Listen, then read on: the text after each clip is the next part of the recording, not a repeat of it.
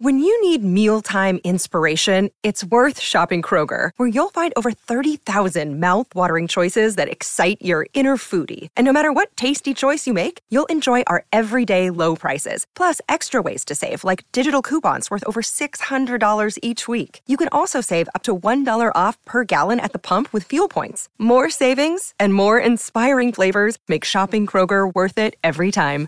Kroger, fresh for everyone. Fuel restrictions apply. Daniel Garb here with you, SEN Afternoons, with thanks to sbsfence.com.au. We're going to get to uh, Jez Lofthouse from the Brisbane Roar in a moment. This one through from Nick from Newcastle, though, on the text line 0457 736 736. With Bancroft not being selected to replace Warner, the Sheffield Shield is officially worthless and obsolete. Uh, Nick, I understand why you might have that view, but Cameron Green averages more than Cam Bancroft does at Shield level and he averages over 60 batting at number four. This is all about Green being preferred to Bancroft. Simple as that. And once that was the decision, well, then someone had to open. Steve Smith said, I want to do it. So they move him to the top of the order. It's harsh on Bancroft considering what he's done, but they just think Green is a better bat and he's younger and the team is aging. So you can understand it.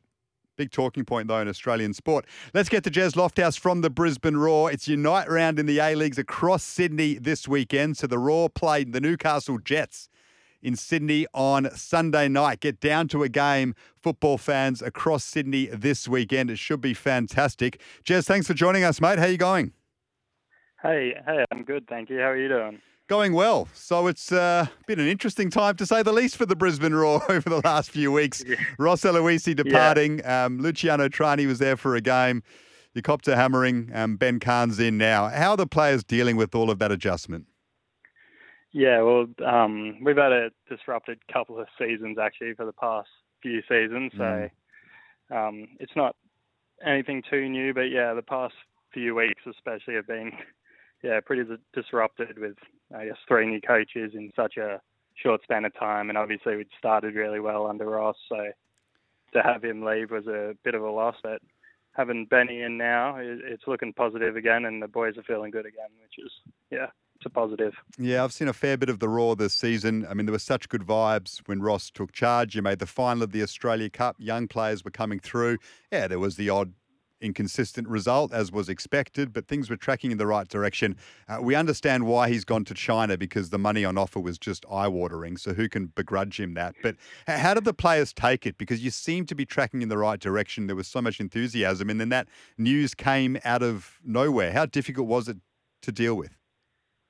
Uh, yeah, it was difficult to take. Um, obviously, we were all disappointed that he was going because he had he is a really good coach and we had been doing pretty well. But uh, I guess like at the end of the day, you got to do what's best for you. And if either is the best move for his career, then yeah, he's got to do what he has to do. So none of us are holding a grudge against him or anything for that. But obviously disappointing to see him go. But it's good that we've got a like a bit more settlement now with a full-time new coach in, and yeah, just kind of preparing for the rest of the season now.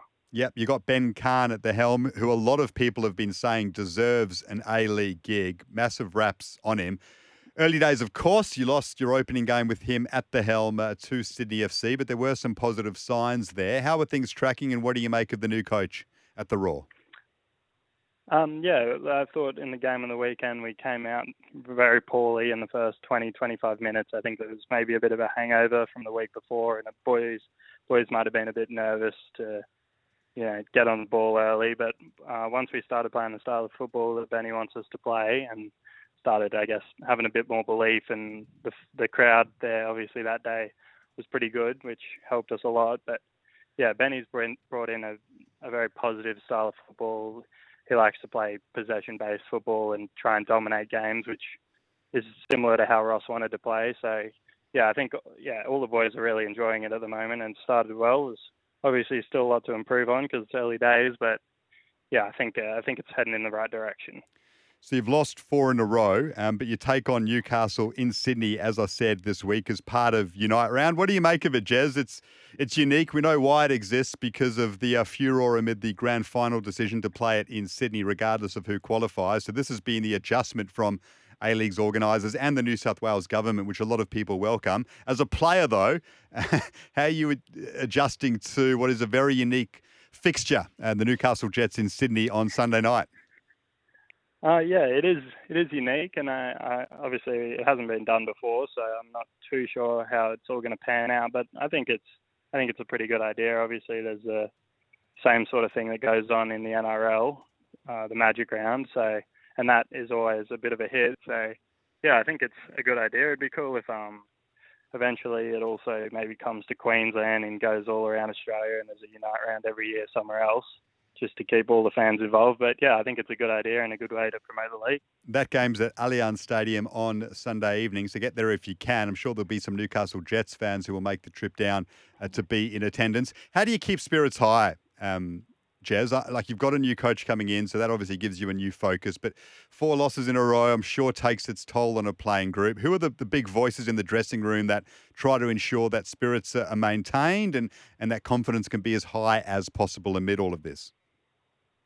Uh, yeah, the senior players are obviously driving it. They're the ones who, because we got quite a young group and then uh, like a bunch of senior boys, and they're the ones really driving the positivity and making sure that we're getting behind the new coach and you know like entrusting the vision that he's got.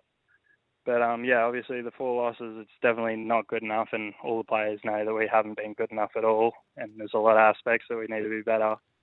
So there's no excuses for any of that. But yeah, we're just trying to keep the positivity up, and yeah, I think it, it is going in a good direction at the moment.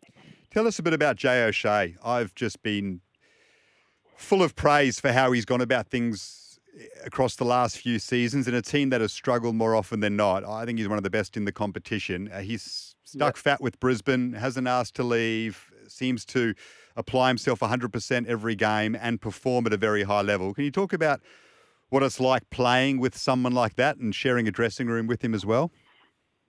Yeah, he's he's really the ultimate professional. Like as you see, you watch him a bit. He always performs. He's available every game. He's always keeping himself fit and ready to play, which is really important for us because obviously losing him in the middle of the park would be a big loss. So it's very good that he's always keeps himself available. But yeah, in the change room for me, other young players, he's gives us lots of good advice. Like make sure that we're like staying confident and believing in ourselves, which I think is important, especially for younger players. But yeah, obviously on the pitch, especially for me as a winger, he can kind of find you just about any time. Mm. So it's always good knowing that when you make maybe a good run in behind or something like that, he'll 95% of the time be finding you. So that's always good good to know. Most certainly. Um, when do you fly over to Sydney, Jez? Uh, Saturday, Saturday morning after a session. Very nice. We'll yeah. Very nice. Well, hopefully, you can get to a game on Saturday night in Sydney and uh, soak up some of the Unite round atmosphere and yeah. then get to work on Sunday against uh, the Newcastle yeah. Jets. And from your point of view, uh, snap this losing streak, get three points on the board, and get the Ben Cahn era rolling and, uh, and moving up the table again. For sure. Jez Lofthouse from the Brisbane Roar. Thanks so much for joining us, mate. All the best. Awesome. Thanks for having me. Jez Lofthouse there. Um, Unite round is going to be fantastic. The Roar take on the Newcastle Jets. If you can't get to Sydney, Brisbane Roar fans, I know you're listening on SEN 693, uh, then catch it on Paramount Plus or Network 10. Plenty more coming up after the break. The Who Am I and a lot of your texts, they are flying through 0457 736 736 on the Australian cricket team. So many opinions on the confirmation today that Steve Smith will open the batting against the West Indies and Cam Green will bat it four.